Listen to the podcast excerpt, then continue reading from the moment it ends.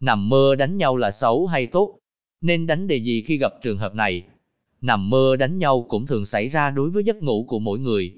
Trong từng hoàn cảnh đánh nhau lại chứa một thông điệp đặc biệt liên quan lô đề online, mà bạn cần phải lưu ý. Hiện nay có khá nhiều tay thủ đã dựa vào ý nghĩa những giấc mơ này để chơi lô đề trúng lớn. Các bí kíp lô đề sẽ được lốt online 68 chia sẻ ở nội dung bên dưới.